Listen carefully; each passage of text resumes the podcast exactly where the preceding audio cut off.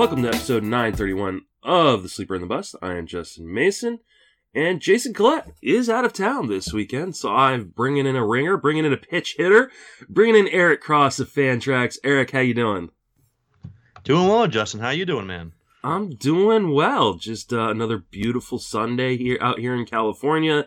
Uh, games are going to get rolling here very shortly, uh, but you and I are going to talk some news and notes, uh, a bunch of kind of prospect guys uh, on the list, uh, just because that's uh, what we're ta- that's what's kind of in the news. And then uh, we're going to talk about some fabs, some guys that are being picked up in leagues right now that will get you ready for fab tonight, for those of you who can listen on this beautiful Sunday.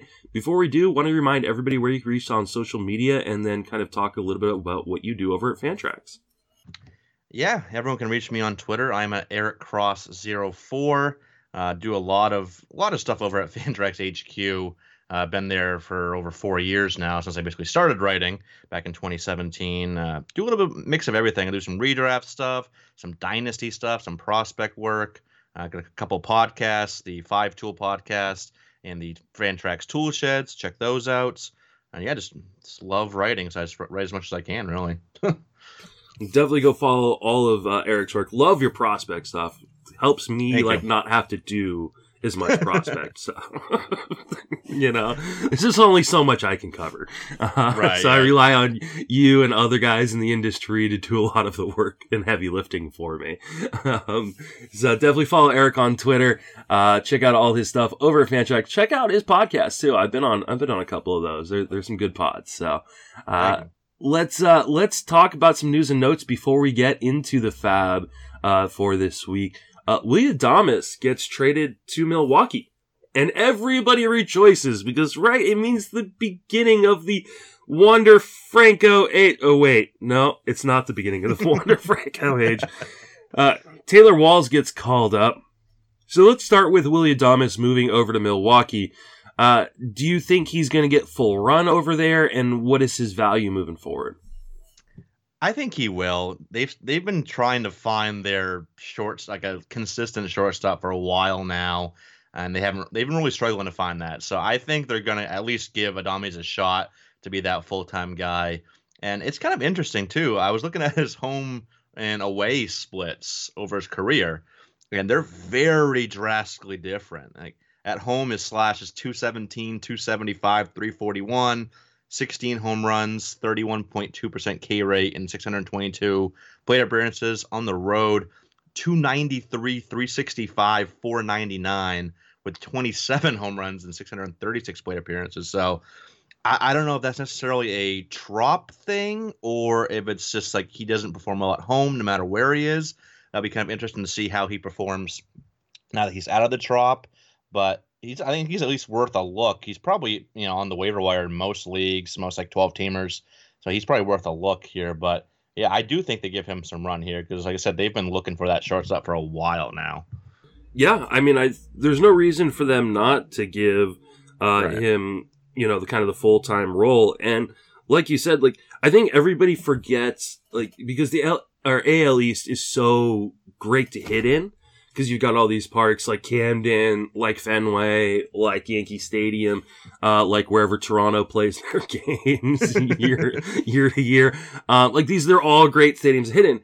But Tampa Bay is not a great stadium to hit in. And uh, so I think moving to a place like Miller Park uh, is going to be really, really beneficial for him. Not to mention, I think there's a real chance he can bat a little bit higher up in this lineup.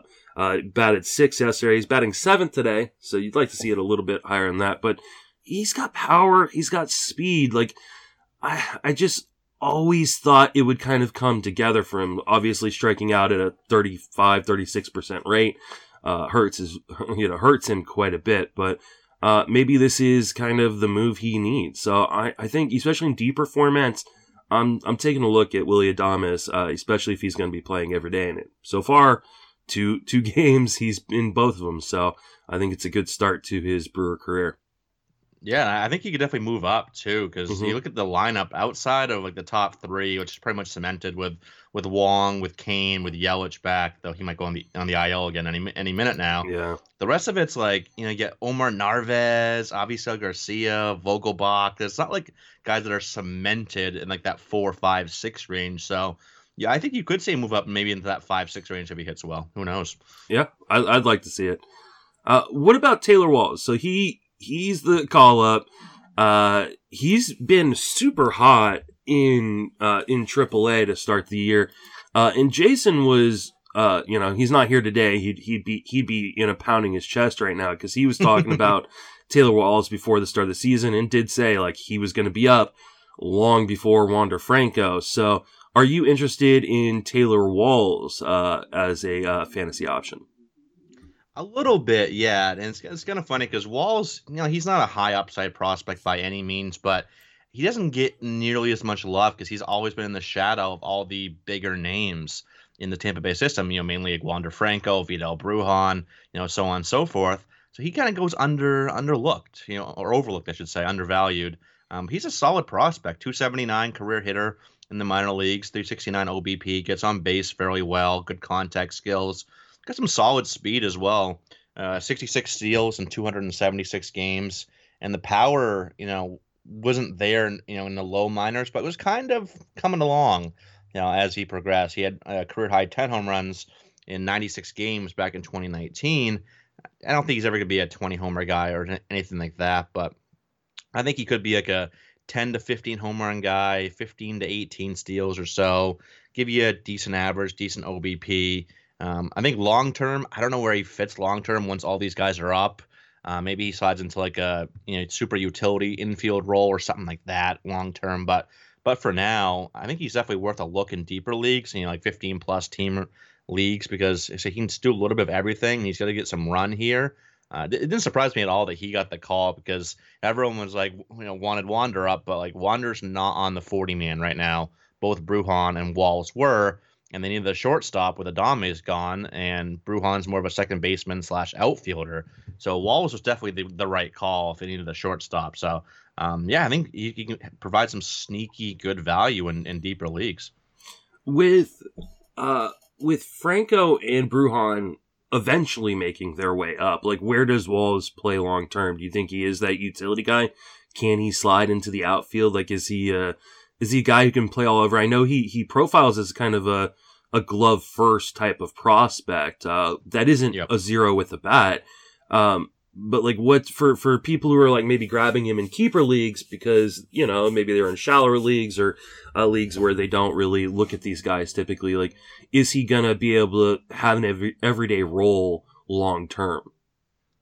I think he could. It's kind of interesting because the Rays have really been moving a lot of their top guys around.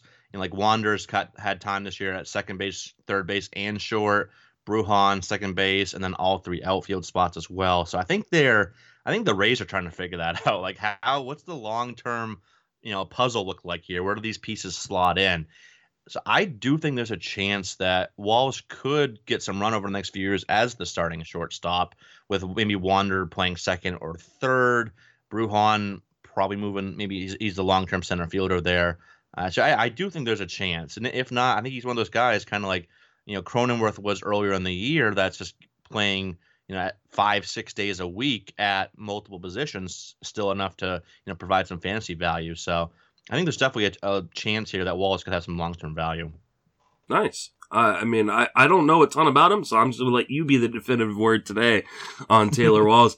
Uh, how long until we see Wander Franco and Vidal Bruján? Because these are guys that are top-tier fantasy prospects uh, that people, some people, especially with Franco, were drafting him inside the top three hundred, inside the top two fifty. You saw him go inside the top two hundred at times. Uh, even late in drafts, because we we had some uh, spring training looks at him. Um, people were getting excited. We know the Rays are the most frustrating organization when it comes to these guys, and so this is why I typically avoid Rays prospects unless they've already made a debut. A- any thoughts to when these guys will be up? Yeah, like you mentioned, it, it's tough. You know, the Rays and along with the Rockies are really frustrating with, with the young guys. I personally think we we see both Bruján and Wander by the All-Star break. Bruján probably sooner, because as I mentioned, he's on the forty man. Wander's not, so there's, you know, all that, and that's not a hard thing to, you know, uh, circumvent. But you know, they'll have to, you know, D F A someone, trade someone, whatever, to get Wander up. But Um, I do think Bruján's up so- sooner because outside of him being on the forty man, he's also performing much better right now. Wander started off the, off the year hot. He's kind of been sliding lately, averaged down to two sixty-nine, been striking out more than he ever has, even though that's still only like twelve percent. But that's like way high for Wander Franco. Usually he's like seven percent.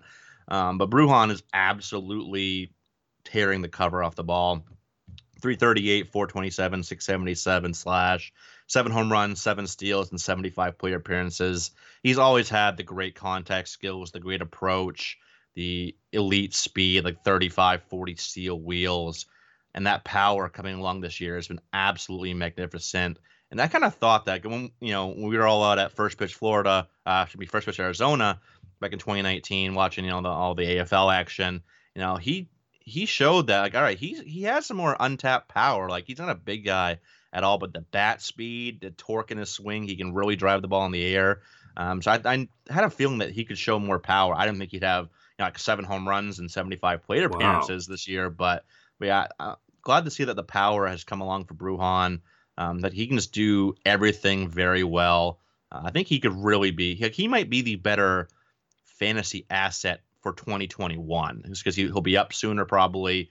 Um, and in fact, he can just do everything right now. And Wander's still, like, the tools are obviously there with Wander, but I think he's might be one of those guys that doesn't hit the ground running, like dominating right away. Maybe in the average department, sure, but maybe he's not showing great power or speed right away. I think Bruján can. So, um, yeah, I think they're, they're both within a month and a half or so, uh, but I'd probably lean Bruján for this year.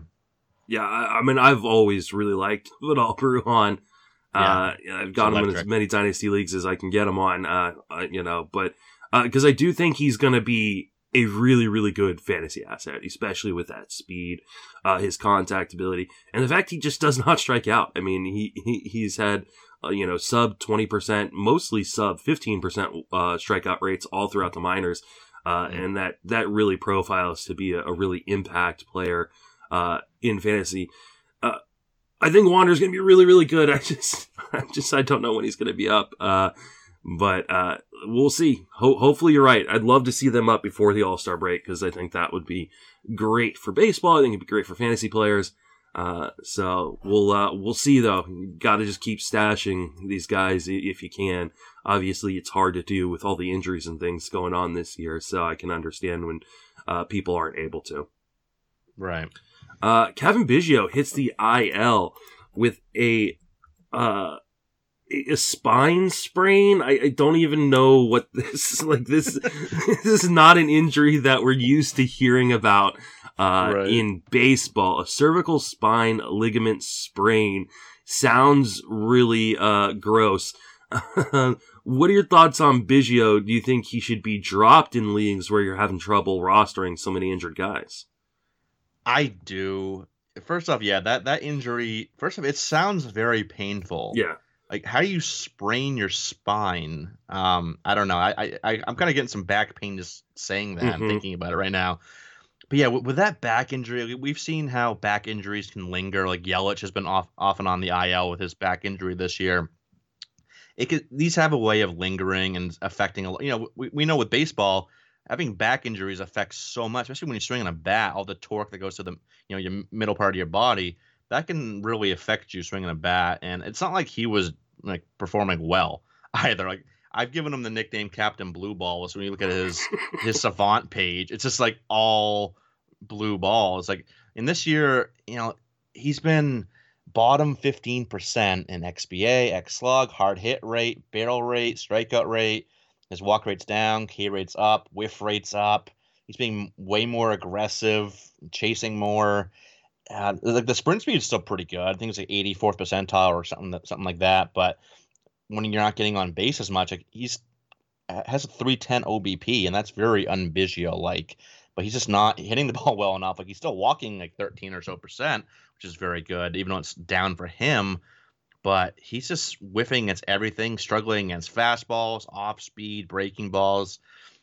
He was like moving towards a borderline drop for me before this, and now, yeah, if you got the I L spots to, you know, to put him there, sure, I guess, you know, he's got the upside, I guess, but uh, if yeah, if you're struggling to, you know, if you got a lot of these injuries like most of us have, like, you know, this year with everyone's getting hurt, so if you're, you know, struggling to, you know, if you don't have a spot for him on the I L, I'd be fine dropping him because I don't know when he's to be back. Like this, like this type of back injury, it doesn't sound like the timetable is. It doesn't sound like he's going to miss a ton of time. Uh, Charlie yeah. Montoya said that they they don't think it's serious.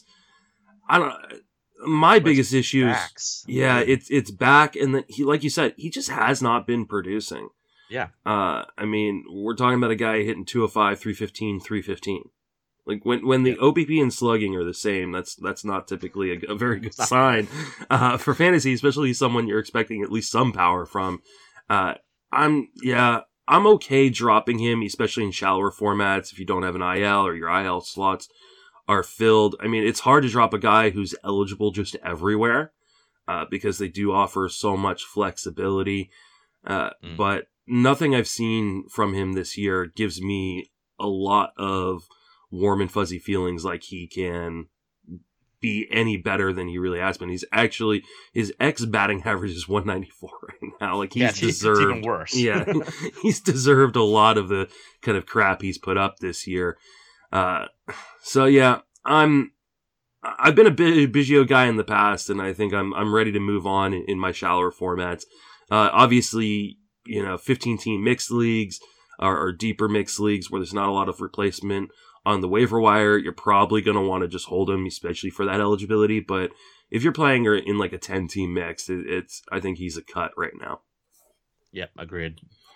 All right, let's uh, let's move on uh, to Spencer Howard. Uh, Spencer Howard is, you know, kind of former top prospect, uh, pitching prospect for the Phillies. He uh, comes back. Uh, what are your thoughts on Howard moving forward? Is this a guy people should be targeting in F A B? I think they should. I really like Spencer Howard. I've always been a big Spencer Howard guy. He's got three really good pitches, you know, fastball, slider, changeup. He mixes in an occasional curve, but it's very seldom used. But all three of those other pitches are above average to plus pitches. You know, a- averages around ninety-four on the fastball with good movement. Both the slider and the changeup are very good pitches. That, that changeup's easily a plus pitch, and he kind of showed that yesterday against the Red Sox. He was getting a ton of swing and misses on that. He had a thirty-seven percent C S W yesterday against the Red Sox. It was a little wild. He had four walks uh, in that game, but was looking really, really good outside of those walks. And, and he's never been a, a really – he's not like a Bieber-type control guy, but he showed better control in the minors. Walk rate was under nine percent, so not great but not terrible there. Not, nothing that's going to get you in trouble. Um, but, yeah, I do think he's going to be a solid asset the rest of the season. You know, the Philadelphia Phillies were using him in relief earlier in the year. Then they sent him down, get him stretched out. Uh, so it's like they want to use him in the rotation, which I think is the right move because he's one of their better pitchers long-term, I think. I think he could be like a, a guy that they can add to Wheeler and to Nola, like maybe be their, their three long-term or something like that. Uh, very good upside with Howard. Misses a lot of bats with those three offerings that I mentioned. So, yeah, I do think there's a good chance he could be, you know, a very good asset rest of the year, maybe a borderline top sixty S P or something like that. So, yeah, definitely would be looking to target Howard if he's available. Yeah, I completely agree. I, I really like Howard a lot. Uh, one of one of the uh, bold predictions uh, that someone said on, I think it was Potapalooza, it was Doug Thorburn, said that his bold prediction that Spencer Howard was going to be the best Philly starting pitcher this year. Ooh, prior to the season, I, and when it's coming I from that, but I like it. Yeah, when you're when it's coming from Doug, who knows pitching about as well as anybody, uh, you you really take a look. And uh, I mean, I, I like how many pitches he has. Uh, you know, he was he was throwing uh, three of them yesterday. He gets he gets swings and misses, swing strike rate around you know fifteen percent throughout the minor leagues. Uh, I, I you know obviously the the control uh, can be an issue at times, but I do, you know, he pitches in the National League, gets to go up against the pitcher, uh, always helps. Yeah, I, I like Spencer Howard quite a bit. And the fact that the the kind of the stat line, the surface stat line yesterday uh, wasn't great. I think he'll be a little bit buried in Fab this week. So, like, I don't think he's a guy you've got to break the bank for, uh, but I do think he's a guy who can stick in the rotation. And uh, he reminds me of just every single prospect that doesn't succeed out of the gate, right? People in fantasy just write them off. And I th- those are the guys that I love to target uh, because their their value can only go up. And I think he's one of those guys. I, I don't mind putting, you know, twenty, thirty bucks on him in Fab this week, trying to sneak him through and, and maybe getting a really good usable pitcher the rest of the way. And, and maybe if Doug's right, you, you've got a stud in the making. So uh, maybe a good time to try to go out and get Spencer Howard. Yeah, no, totally agree. And I'm I'm with you. I like to target the, you know, the rookies that don't succeed right away because we've been really spoiled with the the Acuñas, the Sotos, the Tatises, where we we got to remember, like, those are the, you know, those aren't the expectations. Those are the exceptions to the rule. Like, not every prospect, especially on the pitching side of things. Like, we know it takes a little bit longer to find your footing in the major leagues as a, as a rookie pitcher. That's why I, I was targeting Casey Mize earlier in the year. Um, because he was, you know, hasn't really lived up to expectations so far, but he's turning it around. It takes these guys a little bit more time to turn it around. And yeah, you'll get your occasional guys like last year. We had what Ian Anderson and Sixto performed very well, but those were really the only two. All the other guys, like even Howard, Pearson, the Detroit guys, they all kind of struggled or at least didn't pitch as up to expectations. So you just got to be patient with these guys, but the, the talent's still there. So that's what you got to remember. Yeah, absolutely. Uh, Alex Kirilloff is back off the I L, uh, and he's a guy that if people did drop him in leagues, you should definitely go out and get. Uh, the question becomes, one, well, what do you think of Kirilloff kind of rest the way and then, you know, maybe into the future? But also, does this mean Trevor Larnach is uh, destined to head back down to the minors? Yeah, Kirilloff is a dude. Like, he led my Fab article, my you know, wa- waiver wire Fab article this week, because he's been absolutely tearing the cover off the ball. And you might look at his surface batting average, I think it's like two forty, and be like, well, what are you talking about? But, you know, look at the underlying metrics here. And he's actually been just crushing the ball. three forty X B A, eight eleven X slug, six forty-one X Wobacon, fifty-nine point five percent hard hit rate, ninety-five point nine average exit velocity, twenty-four point three percent barrel rate. He's just been cranking the ball. And he's one of the just the best hitting prospects in baseball. The lowest batting average he ever had in this season in the minors was two eighty-three back in twenty nineteen. And that was when he was dealing with a wrist injury for most of the first like half to two thirds of that season. And he still hit two eighty-three. Uh, um, this is a guy kind of like Michael Brantley. He was like a high average, you know, twenty-five or so home runs. It's a very good hitter year in, year out. So I love Kirilloff. If he's available, go get him. He's already back in the starting lineup, and I think he's going to stay there the rest of the year. But then, like you mentioned, that kind of brings up the question of what happens with Trevor Larnach, a guy who I like almost as much. I think he's a very, very good hitter as well. Good long-term asset for dynasty leagues. I do think he kind of goes back down here for a little bit more time in triple A. He's already, like, he did start um, in the game that Karl- Kirilloff came back, but they have a lot of options out there in the outfield. They have Kirilloff, they have Luis Arraez, Kepler, who I don't like, but they seem to like. Um, so I do think he gets sent down, and you know, maybe if he was hitting better, they might keep him up. But he's only hitting two oh five with one home run so far. So I do think they send him back down, but he's a, he's a guy definitely to keep an eye on long term because I think he's almost just as good as Kirilloff, and, does, and doesn't get that the same buzz as Kirilloff does. So uh, definitely a good long term option, but this year I don't quite see it. Yeah, I, I completely agree with you. Uh, in terms of Larnach, like long term, I think I think he's going to be a very, very good prospect or a very, very good hitter uh, at the major league level. Uh, I've been very impressed with Alex Kirilloff. I was not much of an Alex Kirilloff guy. Uh, I, I didn't really understand all the hype around him, but uh, yeah, he he's proven me wrong. I mean, I know the, like the overall stat line doesn't look amazing or anything like that, uh, but if you watch him hit, dude, it's just a pure good hitter, uh, and it, it kind of bears itself out if you look at his soft contact percentage, a two point seven soft contact percentage so far in the majors. Yes, a very small sample, uh, but a guy who's never hitting the ball uh, weekly um, is the kind of hitter you want. And, uh, you know, he's not going to, you know, steal bases or anything like that, but uh, he might chip in a few here and there. But, I mean, I think he's a legit twenty-five, thirty home run guy with a good batting average. in what should be a much better lineup than it actually has been uh, so far in Minnesota. So I like Kirilloff a lot. I do think Larnach probably gets sent back down uh, here, but they didn't do it initially, which is, I guess, a sign that maybe they're going to give him some chance. Uh, so I think you, you kind of ride it until they do send him down, but uh, if they if they send him down, you're probably going to have to just cut bait. Yeah, and it'd be interesting to see, too, because, you know, Ares can play multiple spots, so I think there is a way that they could keep him up if that's what they want to do. Um, but, yeah, I think he's going to have to start hitting better or he'll probably get sent down pretty quick. Yeah. All right, let's uh, let's talk some Fab. Uh, so looking at some guys who uh, are either interesting pickups for the week or – Uh, guys that are being picked up in kind of in uh, leagues, and, and I typically use the roster trends over at C B S. They they work with, I think, more twelve-team leagues, um, and there were a couple of interesting kind of younger guys, which I thought were perfect for having you on the show today.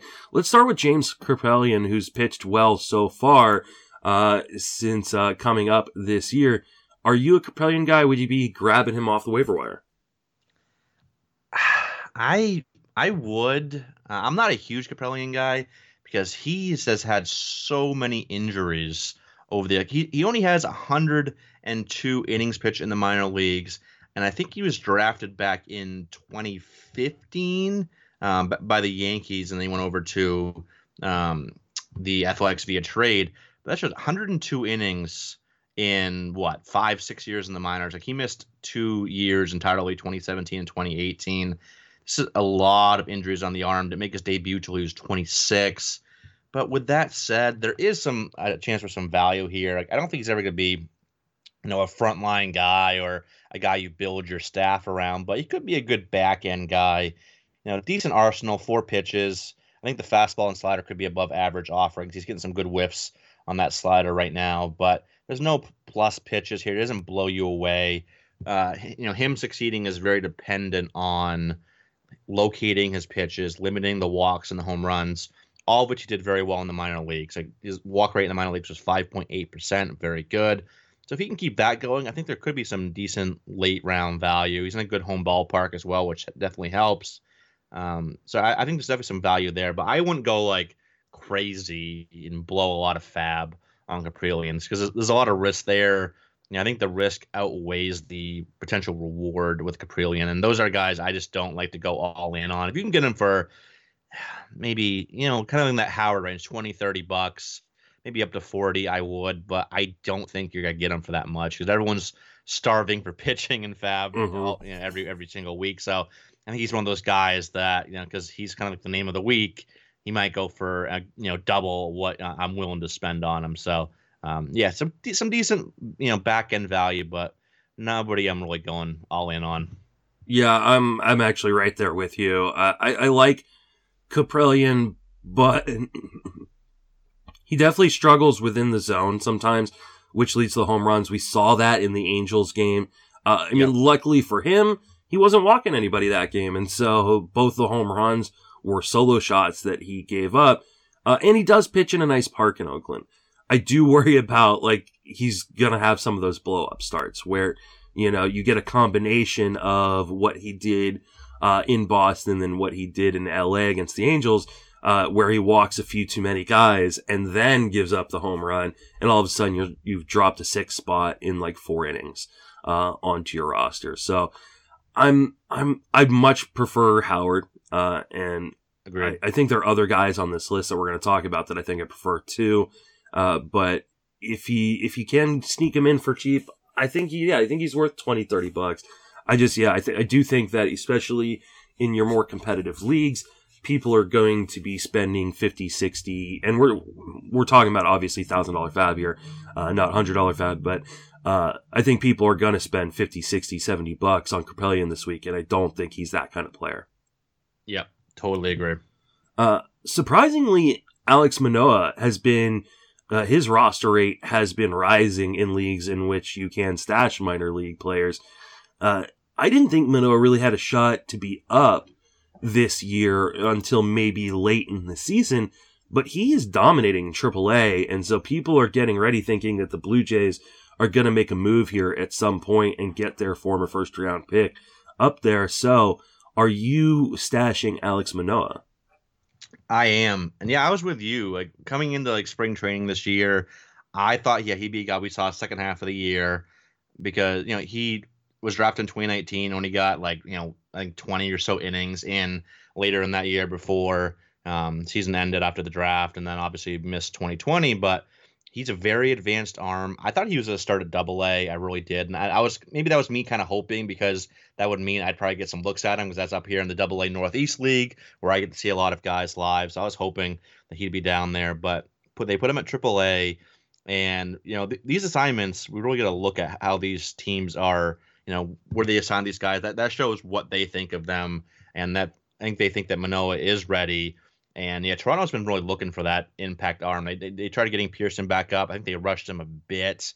Um, now he's dealing with that kind of a sh- minor shoulder issue. So I do think Manoah is the next one to get the call up, and it could be for his next start. And you know, I'm hearing rumblings about that. We'll see if that comes to fruition. But yeah, he if there's a term stronger than dominating, I'd, I'd use that because he has just been absolutely just mowing everybody down, giving up one run in eighteen innings. forty point nine percent strikeout rate. It's ridiculous. Like his slider is absolutely filthy. You know, if you want some good looks on that, uh, Jeff Ponce was at one of his starts uh, recently. Uh, he, he mowed down Jeter Downs, you know, a very good hitting prospect for the Red Sox and back-to-back at bats with that slider. So it's absolutely filthy. You know, fastball is a plus fastball as well, mid nineties with good run on it. Solid enough changeup um, to offset the fastball slider. So, yeah, I do think he's up soon. Maybe, you know, even if it's not for his next start, you know, I think it's going to be within a month because Toronto's really looking for that impact arm. And I think he could be one that hits the ground running. He's, he's very advanced. He was a collegiate guy um, at West Virginia. Very advanced arm, very good arm, misses bats, doesn't walk many guys. Kind of all the things you want. Like for those are the guys I, I will target a little more heavily uh, for rookies, the guys that don't walk a lot of guys and that can really hit their spots, miss bats.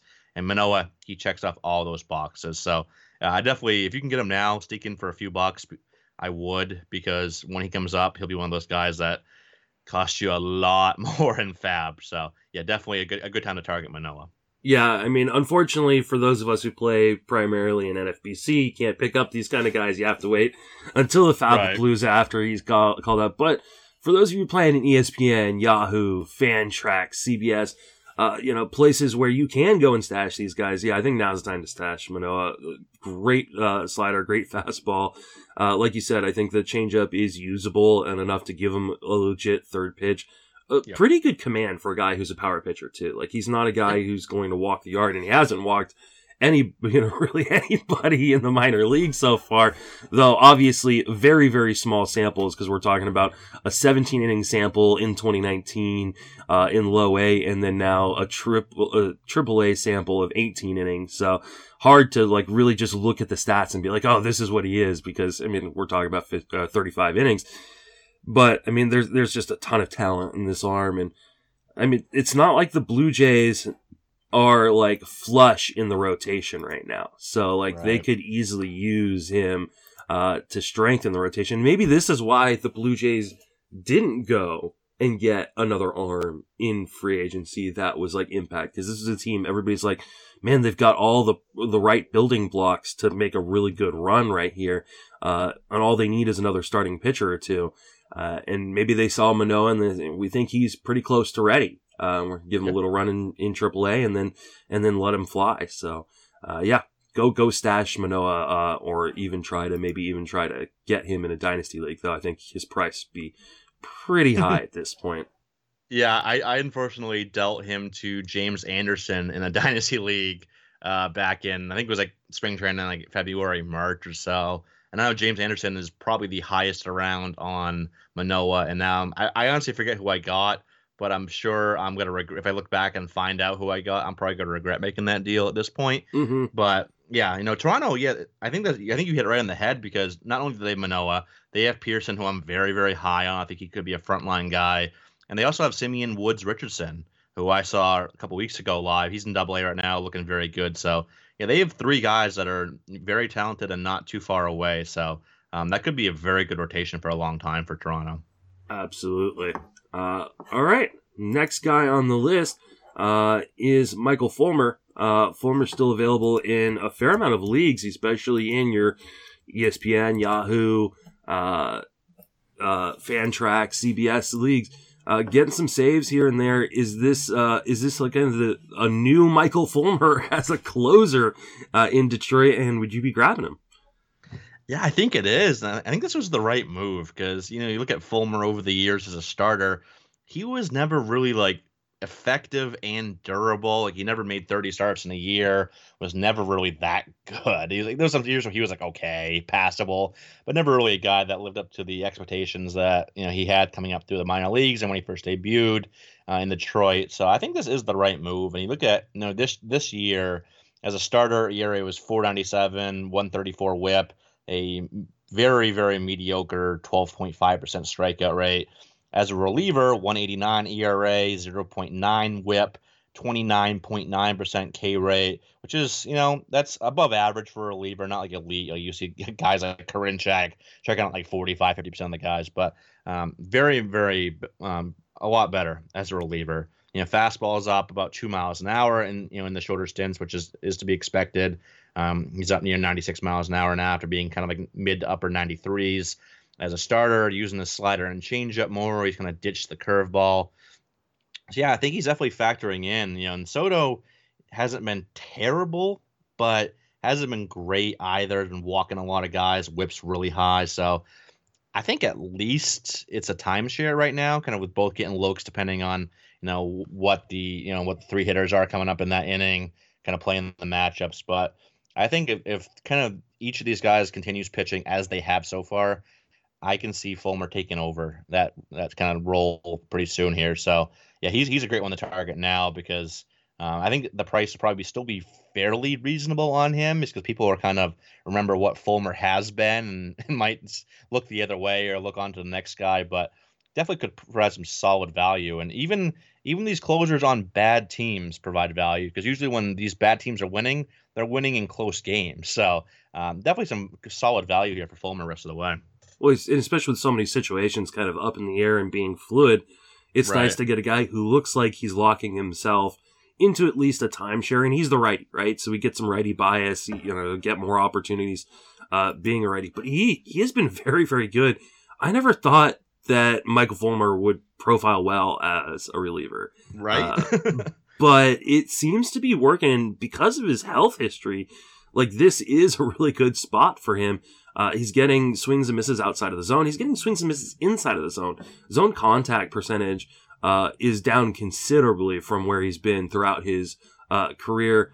Uh, he's his swing and strike rate is the best of his career. I, I mean, I think this is uh, a guy that, yeah, I mean, he's on Detroit. They're not going to win a ton of games. Uh, you know, he probably will give up some opportunities Uh, to Soto here and there, but he is pitching like the best uh, guy in their bullpen right now.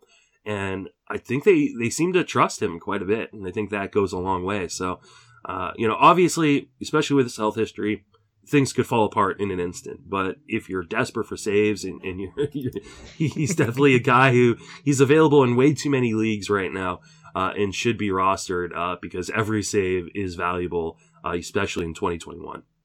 Yeah, I, I think a lot of us are desperate for saves, right? Even the ones that drafted, like you and I were talking about this before we started yeah. recording about, you know, how you drafted a ton of guys and uh, relievers that you thought felt good about in T G F B I, and, and even me like, in in my home uh, keeper league with my friends coming into the year. I had uh, this year I had Liam Hendricks, Ryan Presley, and Kenley Jansen, and yeah, that's worked out now, but they had like one save combined the first three weeks. It's been mm-hmm. a weird, weird year for closers. It really has. And I mean, this may be more of the norm moving forward. So I don't think it's going to get much easier. So uh, being able yeah. to identify guys like Fulmer off the waiver wire are, are going to be what helps you in that category and ultimately help you in leagues this year. Yeah, absolutely. Uh, Ian Happ has come off the I L uh, and he was dropped by a lot of people, um, you know, because he was struggling before he got injured in that just ugly collision uh, out in, in center field. Um, but he has been absolutely tearing the cover off the ball since. Uh, and he's obviously, for, for those who didn't pick him up last week, he's going to be a huge uh, commodity pickup this week uh, in fantasy. How aggressive would you be on Ian Happ? Very aggressive, because you know there wasn't, even when he was struggling before he went on the I L, there wasn't really a lot of alarming metrics. You know, yeah, the K rate is up this year, sure, but you look at like all the contact and swing metrics. There wasn't anything that really stood out that kind of signaled why he was struggling, right? Everything was kind of in line with, you know, with previous years, and in some cases even slightly better. So I think it was, you know, the fact that he was getting a little unlucky, but the power was still there. He, he has a ninetieth percentile hard hit rate this year, seventy-sixth percentile barrel rate, seventy-third percentile average exit velocity. So he's still hitting the ball very hard, still walking a good amount. And like you mentioned, you know, since he came off the I L on the fifteenth, eleven for thirty-one, four home runs, seven R B I, seven runs scored. Um, I think, I wonder if he, you know, he's been hitting kind of lower than he used to be. Like, he used to lead off for Chicago a lot. Now he's been hitting like sixth or seventh, and there's, since he returned, so maybe he moves back up now that he's hitting well. Um, but yeah, that Chicago lineup has been pretty good this year with Chris Bryant's resurgence. So yeah, I'm definitely all in on Happ, because I never really got out on Happ, and I've always been a, a big Happ guy. Love the power, the on-base ability, the run production that he brings. The blow Happ. Yeah, I mean, I, I I was a big Happ guy coming into the season. I was definitely uh, disappointed with where he started, and then he got hurt, and it was such a devastating-looking injury that I was really yeah. worried he was going to miss a whole bunch of time. Thankfully, he's back, and like you said, crushing the ball in three fifty-five since he's been back, four home runs. Uh, I yeah, I, I if he's available in your league, you need to be aggressive, and uh, I, I think he is going to be a guy that uh, you know could work his way back up uh, to you know top part of the lineup. Though he isn't walking right now, though of course when you're when you're crushing the ball the way you are, you're not wanting to take a walk. So. Uh, but right. I mean, he you know, he's still a twelve percent walk rate for the season, a career twelve percent walk rate. Uh, so we could find him back in the one spot or the two spot uh, here uh, very quickly. Yeah, I, I don't know what more to say. Like, I think this is a guy that people uh, just dropped because either they didn't have much room on their roster with all the other injuries, or they saw how devastating that injury looked and thought, oh, he might be out for quite a while. Uh, mm. So I think he's, uh, yeah, you got to go get Ian Happ right now. Yeah, and, and if you're in Yahoo leagues, he has second base, third base, oh, and God, outfield eligibility. I forgot about that. Yeah, like I don't have any leagues this year on C B S or E S P N, but I do have a couple on Yahoo, and then obviously you know, N F B C and Fantrax. But yeah, Yahoo leagues, he has that three position eligibility, which is absolutely beautiful yeah. and needed in this year when you gotta be very flexible with all these injuries. So yeah, that's that's definitely a bonus. Yeah, absolutely. I mean, I don't play on Yahoo because I don't really love everybody having eligibility. But right. uh, if you, I know a lot of people play. I think it's the most popular site for fantasy sports. So, uh, you know, if you're playing over there, you know, enjoy that second and third base eligibility because it's going to be super valuable to be able to move a guy like him, especially how how hot he is uh, all around your uh, roster. Yep. Definitely. Uh, Hansel Robles uh, has gotten a few saves. He's got two saves in his last four outings. Uh, I mean, this whole Twins bullpen was supposed to be a strength. It has not been a strength for them.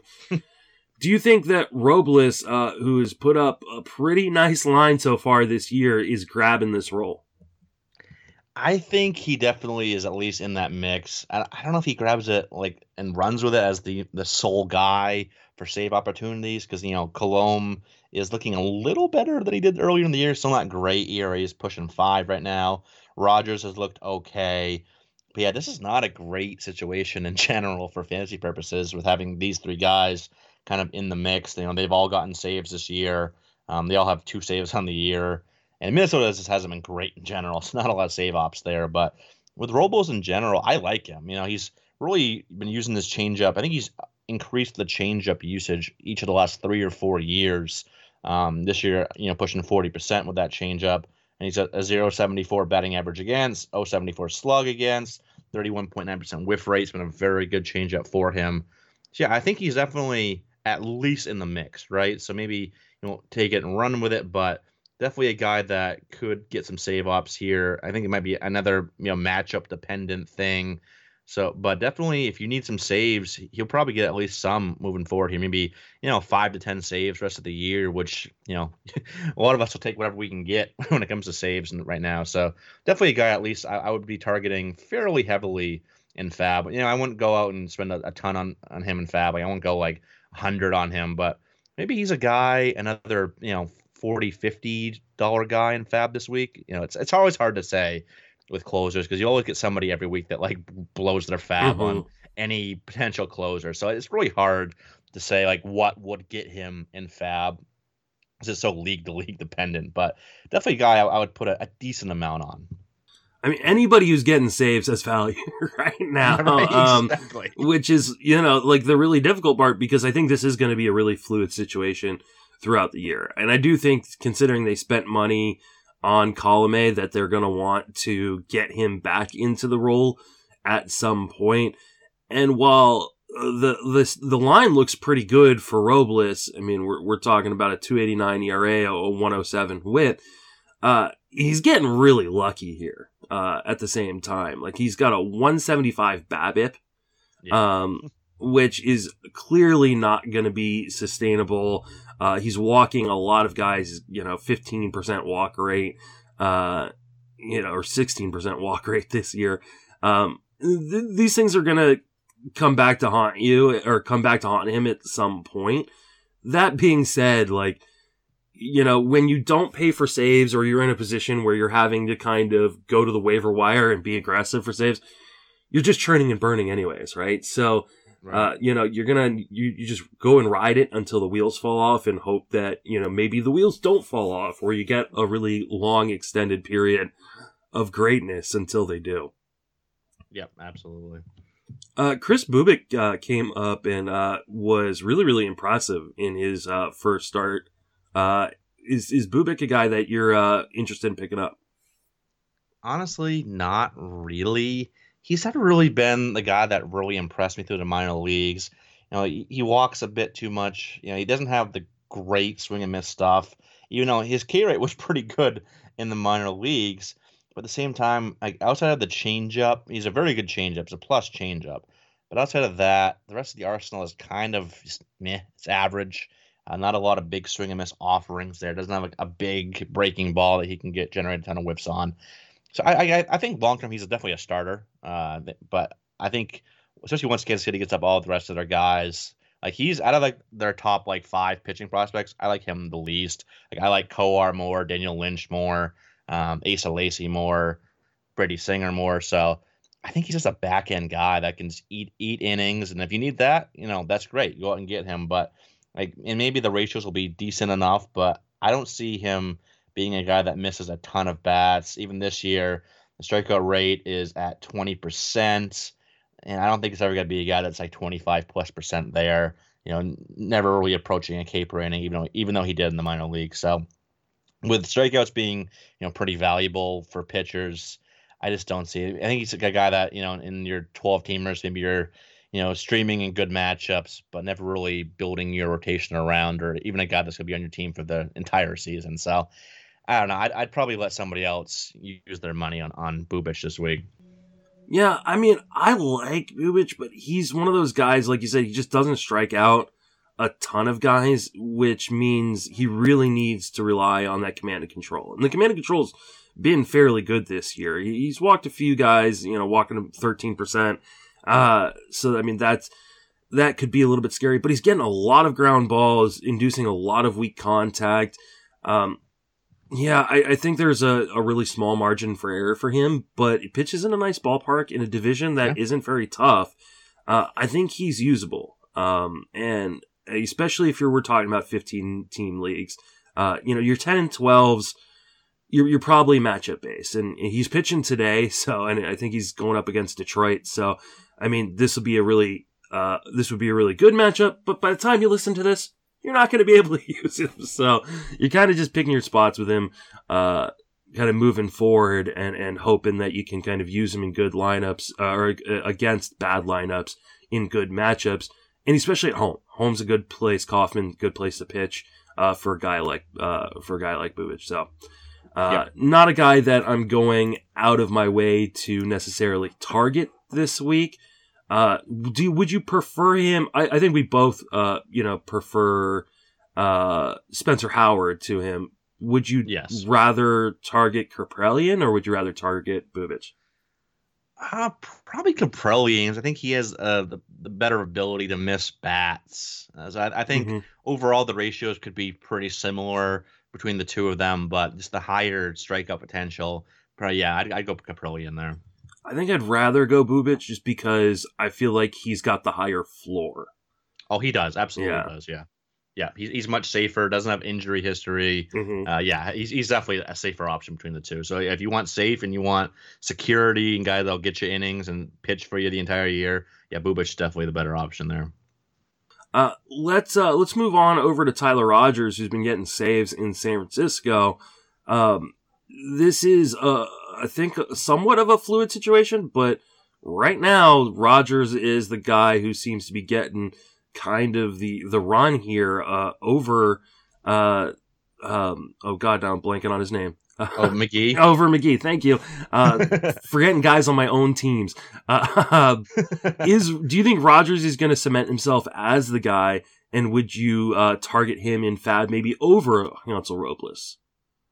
I think I might, just because, like you mentioned, he seems to be kind of taking over that role. You know, McGee looked pretty good to start the year, then he kind of started faltering.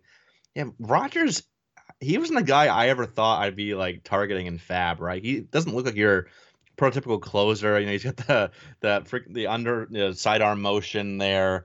Doesn't strike out many guys at all. You know, the K rate is thirteen percent this year, which is well below average for a starter, and even more so below average for a reliever. But the thing with him is that he just it's hard for batters to square him up, right? Like he doesn't give up hard contact at all. Look at for his career, or at least the last three years here, the exit velocity on him is below average, eighty-four point five, eighty-five point eight, eighty-three point four this year. Doesn't give up many. He hasn't given up a barrel in two of the last three years. Wow. You know, first, first career, it's zero point five percent. He's given up one barrel the last three years, which is ridiculous. You know, one ninety-four X B A, you know, two twenty-seven X W O B A, just doesn't give up any hard contact. And outside of the, the K rate and the whiff rate, a lot of high percentiles on that Savant page.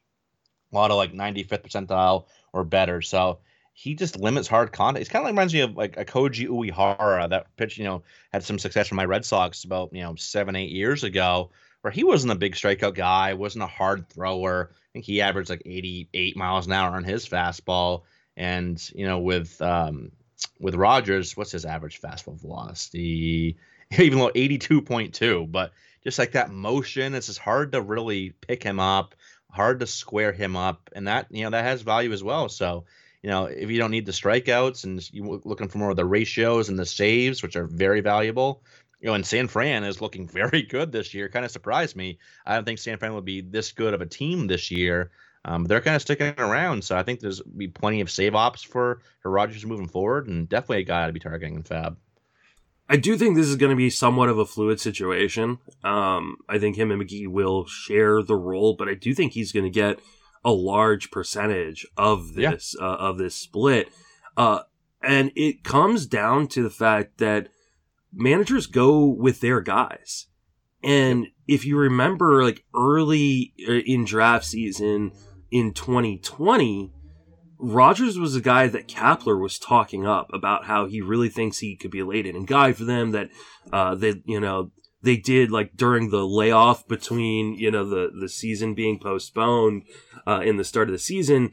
Uh, the Giants um, team or the Giants organization did like an outside the park baseball uh, thing, and Kapler instituted Tyler Rogers as the closer in the game, and then talked about like just how much he really, really loved him um, as a as what he thought could be uh, like a high leverage reliever.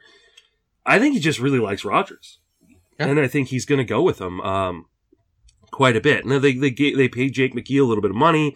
Uh, he was successful early in the season, so I do think he's going to get his shots here and there, but I think Rogers is kind of emerging as the guy in spite of the fact that he does not profile uh, as your traditional reliever. But like you said, that motion, that underarm motion really throws off hitters. I yeah, mean, it it's does. It's so hard to pick up. Uh, and, you know, you, you see it coming at one eye level. It goes to a different eye level. Uh, and it, it does, it induces a ton of weak contact. Usually you don't love a reliever with a ninety-one percent zone contact percentage. But when you're getting the amount of ground balls or cheap pop-ups that, that Rogers gets because he changes the eye level so well, uh, you're going to be effective. Now, there obviously, there are going to be games in which he does not place the ball well and he gets crushed. We saw this in twenty twenty when they tried to make him the closer, but, uh, you're also not having to pay a huge price for a guy with a point seven zero E R A and a point eight two whip right now. I mean, it just, uh, and the defense behind him is very good with Brandon Crawford and Evan Longoria and Donovan Solano. Uh, I, I think it's a, I think it's a really good spot. And, um, like you said, the Giants have been surprisingly good this year.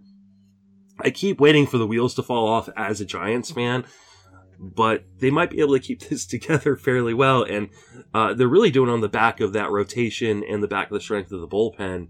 Uh, and you love to see kind of those two strengths paired together when you're looking for saves and cheap saves. And, and Rogers is that guy. Yeah, no, for sure. And it, it's kind of funny that, you know, we all kind of figured that the Padres and the Dodgers kind of run away with things. And, mm-hmm. you know, they have, they have, you know, it's funny, all three of the best records in the National League are all in that West, because the Padres are twenty-nine seventeen and then both San Fran and L A are twenty-eight and eighteen. Um, so, yeah, that, that's been a very, very interesting development to see the, see the Giants kind of excel without having, you know, any superstar, you know, players on the team. The rotation's been doing very well. Posey's looking like the Posey of old. You see, you're getting good defense there in the infield. All these things that, you know, might not turn into a lot of fantasy value uh, for us, but this it works for the Giants. So yeah, it's been really fun to see them uh, back into being good. I'm interested to see when they start bringing up some of these uh, prospects that are yeah. are in the minor leagues. You know, uh, Helio Ramos uh, is is a, a really interesting bat. And in spite of their success, their offense has been middle of the pack this year. Um, yeah, it's been really that that pitching has been absolutely mm-hmm. phenomenal.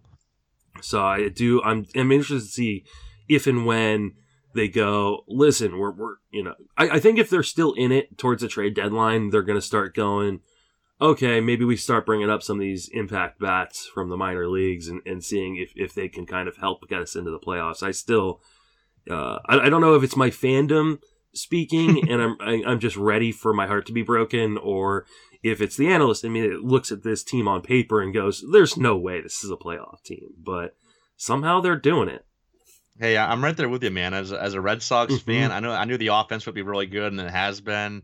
uh, I think it's like number two in baseball in runs per game, but I'm waiting for the the wheels kind of the fall off this pitching staff, which has been very good and has helped the Red Sox be the number one team in the American League. But I'm just waiting for Erod to get hurt, Richards to get hurt, mm-hmm. you know, guys like that. So yeah, I'm, I'm kind of right in that same line of thinking with, yeah, yeah, Eovaldi, who's he was pumping gas last night, looking really good. Struck out Harper a few times. Uh, yeah, I'm waiting for the wheels to fall off as a Red Sox fan too, but you know, we'll see. Hopefully, it doesn't. Uh, Spencer Turnbull, uh, surprisingly, even after a no hitter, is not super widely owned, especially in shallower formats. Uh, I mean, this is a guy who had some kind of, uh, some sleeper status the last few years, has yet to really, uh, deliver it except for the no hitter. Uh, are you picking up Spencer Turnbull? I am. Yeah. He, he's, he's really impressed me this year. I can, again, I don't think he's going to be a guy that, you know, really sticks and is one of the key guys in your rotation rest of the year, but he's pitching very well. two eighty-eight E R A, zero point nine six whip. You know, I think it's just like people just overlook Detroit for whatever reason. People just don't want to pick up these guys in Detroit, even though there's some sneaky good fantasy value there on both sides of the ball. And, you know, with Turnbull, he's never been a big strikeout guy. Like, he's always been right around twenty-one, twenty-two percent, which is right around le- league average. I think league average is like twenty-one point five percent or so um, for starters. Um, but nothing fluky about what he's doing. You know, X B A is two oh six. His xERA is three oh two, so right in line with that two eighty-eight E R A. Doesn't give up a lot of barrels. You know, he's been getting solid whiffs on both his breaking balls. Um, slider and curveball both kind of pushing forty percent whiff rates there. The fastball has been a very effective pitch for him as well. A one seventy batting average against there, even getting some good whiffs on the fast, the four-seamer as well. So yeah, really, you know, that fastball, slider, curveball, which he, you know, combined, he throws that those around seventy-five percent of the time, are all three very good pitches for him. Um, the, ch- the changeup and the sinker of kind of what have been getting hit harder this year. Um, but yeah, I think there's some decent long-term appeal there. And like you mentioned, it's kind of funny that he's not getting more love after throwing a no-hitter. I guess people are just kind of like, oh, another no-hitter. It's been, you know, number six of the year already, and we're in mid-May right now. So um, it was just kind of ridiculous. But yeah, I, I'm not, I'm definitely looking at Spencer Turnbull here because I think there's definitely some staying power. Yeah, I mean, he's getting a ton of ground balls, fifty-four percent ground ball rate yeah. right now. Uh, on top of, uh, I mean, just pitching very effectively and efficiently uh, in games. Uh, I mean, I don't think he's got necessarily a ton of upside. I wonder if he's getting a little bit of help with the ball not going out of the park as much with the new ball uh, yeah. this year, because, I mean, home run rate is just astronomically low. And I mean, he's a guy who's been kind of a low home run rate guy in the past, but I think he's getting a little bit of help. Hey, I'm here for it. I, I think yeah. he's uh, yeah. very underrated right now. I, I am surprised that he isn't uh, more uh, owned in, in leagues right now, but uh, take advantage of that. Go and get him right now. I mean, his his hard hit percentage right now um, is twenty-two percent. Like that's that's nothing for a guy like him. So yeah, I'm I'm I'm here for Spencer Turnbull. Uh, yeah, Brendan Rodgers was like a big you know, name in spring that people were really really excited about, and then he did what Brendan Rodgers tends to do, which is get hurt. Uh, he's back now. Um, in his first game back, he hit, I think, sixth in the lineup in Colorado. Uh, is is Rodgers someone we should be picking up from the waiver wire? Man, I want to say yes. I really want to say yes here, but I don't know. I, I did include him in my waiver wire fab article this week as kind of a guy. He's got the upside, right? And I even mentioned this in my article. Like, there's no way. Like, I can't slice and dice his metrics at the major league level and make them look good. Like there's not, he hasn't been unlucky. He's just been flat out bad. So there's no way you can really slice and dice that to make it look good. But again, you look at, at the minor league pedigree, and he was a very good hitter in the minor leagues, hit near, hit near three hundred, showed some power. Like he is definitely a legit bat, but with the Rockies, I don't know, we've seen how they've handled their young guys. And I think there's a chance he starts every day here moving forward, but at the same time, they could easily move McMahon back over to second and start Josh Fuentes at third. Like they they can move guys around in this lineup. And yeah, he started each of the last um, the two days, but I don't think he's in the lineup today from what I've seen. Um, but I don't know. He, there's a lot working against him, but if you want just an upside play, I wouldn't go after him in probably twelve teamers, but maybe fifteen plus teamers, definitely has that upside. Um, he could be like a two seventy to two eighty hitter, twenty to twenty-five home runs at the major league level, especially in Coors Field. Obviously, he gets a nice boost there. But I don't know. This is so much risk there with the injury history, just with how Colorado handles their young guys in general. Like Garrett Hampson is finally getting a chance to start every day in center field after a few years of getting, you know, bounced around Um, to the bench and to multiple spots. So I don't know. If you, if you want an upside play, sure, but in your twelve teamers, I probably wouldn't. I'm just always afraid of injuries with him. I mean, it yeah. just he has so not been able to stay on the field, and I think a lot of that, uh, you know, the struggles have been being bounced around between the minors and the majors, and being bounced around between, you know, the active roster and the I L. Uh, I do think there is talent in this bat. I don't think it's ever going to be the kind of talent that the name suggested, right? I think people thought, oh, this is going to be a guy with like thirty home runs that can, you know, steal maybe even double digit home or still double digit bases, uh, you know, hitting in Coors. You're talking about two eighty, two ninety, three hundred kind of batting averages. Uh, that's not who he's going to be. I think he's going to be like a two sixty guy that if he gets full run, can hit twenty home runs, steal a handful of bases. That has value, especially at second base, uh, which isn't the, the deepest of positions. Uh, but th- there's always going to be the fear that he's going to end up on the I L, and, and you're going to either have to hope that your team, you know, isn't beat up enough where you can stash him, or you're going to end up having to drop him. And so, like, he's not a guy that I want to necessarily invest a ton of fab into, because we could be talking next week about how Brendan Rodgers hit, just hit the I L and you've blown, right. you know, twenty percent of your fab or something like that on him. So uh, uh, yeah, I mean, it's kind of a high risk, high reward play, right? I mean, he's a guy that yep. has some upside, and but the the the floor is as equally low as the ceiling is high.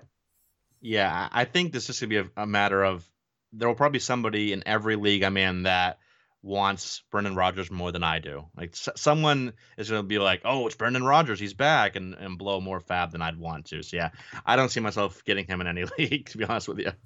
Absolutely. Uh, all right, let's finish up with Cody Poteet, um, who's a prospect that people don't know a ton about. Uh, has been very impressive so far in small sample. He's pitching right now as we speak. Has gone one inning, given up only one hit, no walks uh, so far uh, in his start against the Mets today. Was one of my uh, D F S uh, cheap uh, plays of the day because he was extremely cheap. I don't think he's going to be so cheap if he throws uh, a, a good outing here today. So is Cody Poteet a guy you're interested in, in picking up? Yeah, it's kind of interesting that he's getting the shot this year because there's so many bigger names in this Miami org that people maybe thought that Edward Cabrera would get a look. Now, he's been hurt, and then obviously Sixto has just basically disappeared for the last few months, and still, we still have no idea when he'll be back. So that kind of opened up the shot here for Poteet, who, yeah, you mentioned he's not the big prospect name. Like, he was never ranked highly on any publications, you know, prospect rankings, including my own. You know, he's... But I don't think, and maybe in deeper leagues, I'll take a look at him, but he's never been a big strikeout guy, like, even in the, in the minor leagues, well below average strikeout rate. But his thing is like, he's a good command and control guy. Like, he's got above average command and control, doesn't walk nearly anybody at all. Um, so that, that definitely helps. He had a good change up, but for the most part, the, the, kind of the overall arsenal is kind of underwhelming. He's like a poor man's Bubik. Like, I think there's, you know, some decent back end value there. And I think he could be a guy that, you know, gets some innings and keeps the ratios in check. But just the fact that he doesn't uh, strike out barely anybody at all, I think is going to limit his value to, you know, pretty well. So I think, yeah, if he pitches well today, like you mentioned, he's off to a good start in his outing today.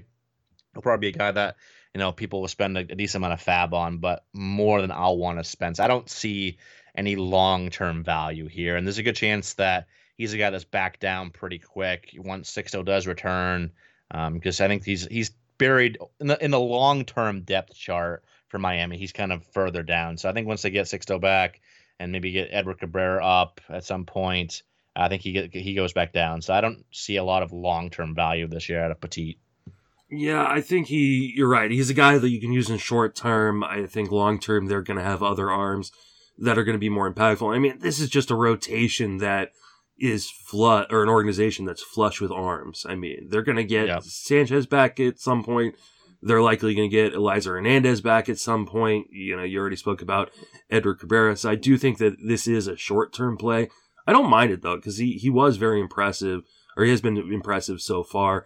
Uh, yeah. And so far today, you know, he he could give up three home runs by the time I post this podcast. But uh, so far, he's looking good through his first inning uh, against just an atrocious Mets lineup.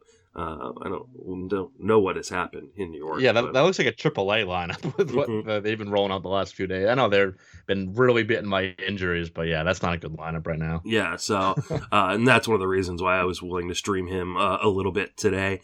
Uh, because it's just it's the Mets have just been so devastated by injuries. But I, I don't think he, you know, I, I would I would probably take everybody else we've talked about over him in terms of fab. He, he's he's definitely kind of a backup bid kind of guy as yep, opposed to someone agreed. I'm targeting in fab. Yeah, I def- definitely agree with that. Uh, a little bit of breaking news: Franmil Reyes is going to miss five to seven weeks uh, with his injury. Um, that is a huge bummer. Uh, I don't know that there's anything actionable. You're not dropping Franmil Reyes, right? Right. Yeah. yeah. You, you don't, you don't drop a guy unless you're really in a crunch, but yeah, he's a guy I would try to hold on to. Yeah. And then Victor uh, Robles hitting the I L as well. Uh, About he, time. He's been, he's been dealing with that ankle issue. Uh, so definitely make sure you're going and, and picking up uh, somebody to kind of replace him. It, it's going to be hard to replace his speed. Like the, the, that's the reason a lot of people drafted him. People were very excited about him, myself included, uh, when he started batting leadoff in spring training. But he's hitting the I L. Hopefully he can get back here uh, fairly quickly, since it took them them so long for uh, them to put him on the I L. Maybe this won't be a super long-term injury like Fran Melis is going to be. Yeah, that's that's unfortunate. And I don't think there's really any like big beneficiary to either one of these injuries. Like, you know, the Nationals don't have a lot of good prospects in the minor leagues right now. So I don't see any huge beneficiary there. I think Andrew Stevenson will probably be the guy that takes over. He's got some speed. So if you want some cheap speed in deeper leagues, I guess take a look at Andrew Stevenson. But then in Cleveland, I think they're just going to put a bunch of guys and see what sticks. You know, they just called up Owen Miller. He's kind of interesting. He's kind of like a, a Taylor Walls type of guy where it's just a, some low key, yeah, average, a little, little bit of power, a little bit of speed, not much, you know, overall. But yeah, no really big ads that kind of are created by these injuries, unfortunately. Yeah, I mean, I like Yadiel Hernandez. He's been actually fairly impressive. Uh, and there was a great article uh, done on him by Ben Clemens over on Fangraphs. Uh, everybody should definitely go and check that out. He could, I mean, he's an older prospect. He's a yeah. thirty-three-year-old rookie. Um, but he, uh, uh, he's got a little power, got a little bit of speed. Uh, I think he could get some run here, too. I think Stevenson probably gets the majority of it, but Hernandez is an interesting guy, uh, especially in D F S, where you're looking, you know, when he's in the lineup, he, he's dirt cheap. Uh, but I think there's a little bit of talent in that bat. Yeah, no, I definitely agree. All right. Eric, thank you so much for joining me. Yeah, thanks for having me on, Justin. This was a lot of fun. Definitely. Remind everybody where you can reach on social media and then plug all your work. Yeah, you can follow me on Twitter at Eric Cross zero four. Uh, I got a weekly waiver wire fab article. It comes out every Friday. Uh, though it was Saturday this week because I was a little under the weather on Friday. Um, then do a lot of other dynasty and prospect work uh, earlier on in the week. Usually have an article on each one of those topics every week. Just put out my updated top three hundred prospect rankings uh, this past week. If you want to go check those out, my updated dynasty ranks will be out probably within the next couple weeks. I'd had to do a, a monthly update on those because, you know, values are always changing, um, as we know. And then my two podcasts, Five Tool Podcast, usually episode every Thursday. And then the Fantrax Toolshed comes out every Monday. I'll actually be recording that later on tonight with Chris Clegg. So, yeah, check out all of that. But, yeah, thanks for having me on, Justin. This was a blast. Absolutely. Uh, you can reach me on Twitter at Justin Mason, F W F B. Uh, you can read, the majority of my work is over uh, on Fangraphs. Uh, so definitely, uh, check that out, uh, and hear me on this podcast, T G F B I podcast, and the Friends of Fantasy Benefits podcast. That will do it for us. Uh, Jason will hopefully be back with me next week. And of course, Paul and I will be recording on Tuesdays and Thursdays. Uh, until then, thank you for listening. Have a fantastic baseball season.